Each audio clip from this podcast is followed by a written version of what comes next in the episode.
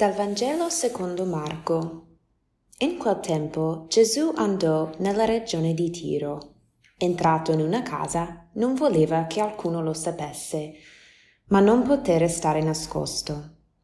Una donna, la cui figlioletta era posseduta da uno spirito impuro, appena seppe di lui, andò e si gettò ai suoi piedi. Questa donna era di lingua greca e di origine siro-fenicia. Ella lo supplicava di scacciare il demonio da sua figlia, ed egli le rispondeva: «Lascia prima che si sazino i figli, perché non è bene prendere il pane dei figli e gettarlo ai cagnolini».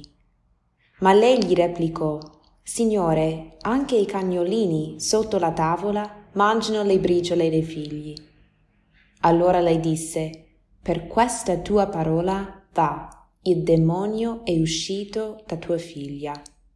Tornata a casa sua, trovò la bambina coricata sul letto e il demonio se ne era andato. Immaginiamo la scena di questo brano del Vangelo.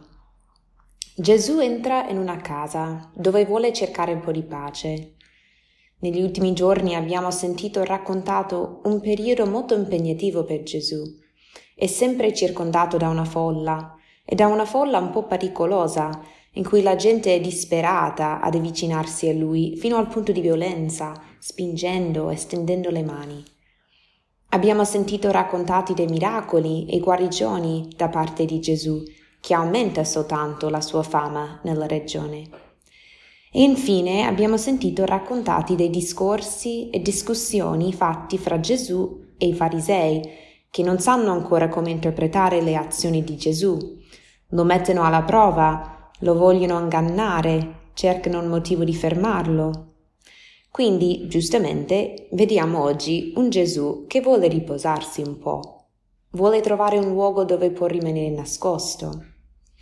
Possiamo immaginarlo lì, seduto, magari con un bicchiere di acqua in mano, e quando inizia a respirare più profondamente, calmandosi e chiudendosi appena gli occhi, arriva una donna, madre disperata di una figlia posseduta. Al rumore del suo arrivo, Gesù apre gli occhi e vede la donna buttarsi ai suoi piedi e inizia a supplicare Gesù di scacciare il demonio da sua figlia. L'Evangelista Marco ci dice che era una donna straniera, di lingua greca e di origine siro-fenicia. Non sappiamo in che lingua parlava, però da americana che vive in Italia posso dire che quando uno si trova in una situazione di grande emozione, come sarebbe stato per questa donna, parlare in una seconda lingua è ancora più difficile e l'accento si rivela ancora più forte. Questo vuol dire che forse la sua apparenza non era del tutto piacevole, magari anche un po' ridicolo e fastidioso, mentre fatica nel comunicare la sua situazione. Gesù però la ascolta e lei riesce a fare la sua richiesta. Ma la risposta di Gesù ci sconvolge tutti. Lascia prima che si sazino i figli, perché non è bene prendere il pane dei figli e gettarlo ai cagnolini.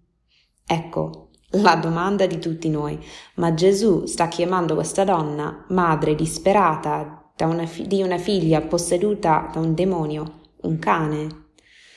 Con questo commento, con questo rifiuto, Gesù ricorda che fino a quel punto la salvezza di Dio si riversava esclusivamente verso il popolo di Israele.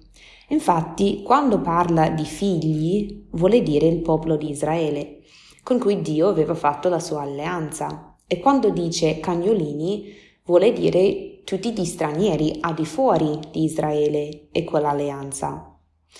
Noi rimaniamo sconvolti da questa risposta, ma la donna no. Lei continua e dice qualcosa che sorprende noi e forse che ha sorpreso anche Gesù. Signore, anche i cagnolini sotto la tavola mangiano le briciole dei figli. Lei si fa piccola, si umilia davanti a Gesù. Accetta di essere vista come un cagnolino, come una straniera, come uno che sta al di fuori dell'alleanza, però riconosce anche che Gesù è l'unico che può salvare la sua figlia. E Gesù, davanti all'amore di questa madre, che si mette all'ultimo posto, non può che avere compassione di lei. Per virtù della sua incarnazione, in cui ha assunto tutto della natura umana, Gesù non riesce a non scendere alla parte più scura dell'umanità, alle nostre ferite più profonde. Ma non si impone mai, aspetta sempre il nostro invito, e quando vede che qualcuno accetta la propria povertà e la mette davanti a lui, non lo lascia mai solo. Infatti, dopo il suo incontro con Gesù, la donna torna a casa a trovare la sua figlia tranquillamente coricata sul letto e senza più essere posseduta dal demonio. Gesù ha fatto un miracolo per una straniera. Si inizia a vedere che il suo messaggio non è per un solo popolo, ma è universale e per tutti. Allora anche noi oggi sentiamo incoraggiati da questa parola, dalla promessa che Gesù non ci lascia mai soli nella nostra miseria. Non importa se siamo sempre seduti nella prima banca a messa o se è passato un po' di tempo dalla nostra ultima visita in chiesa.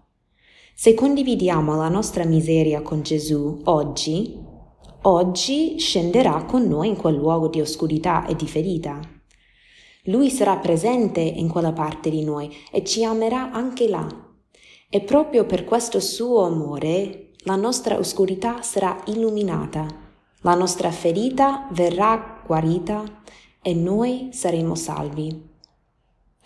Santa Teresina amava la sua piccolezza e ci incoraggia ad abbracciare la nostra, dicendo così: più si è deboli, senza desideri né virtù, più si è adatti alle operazioni di questo amore consumante e trasformante.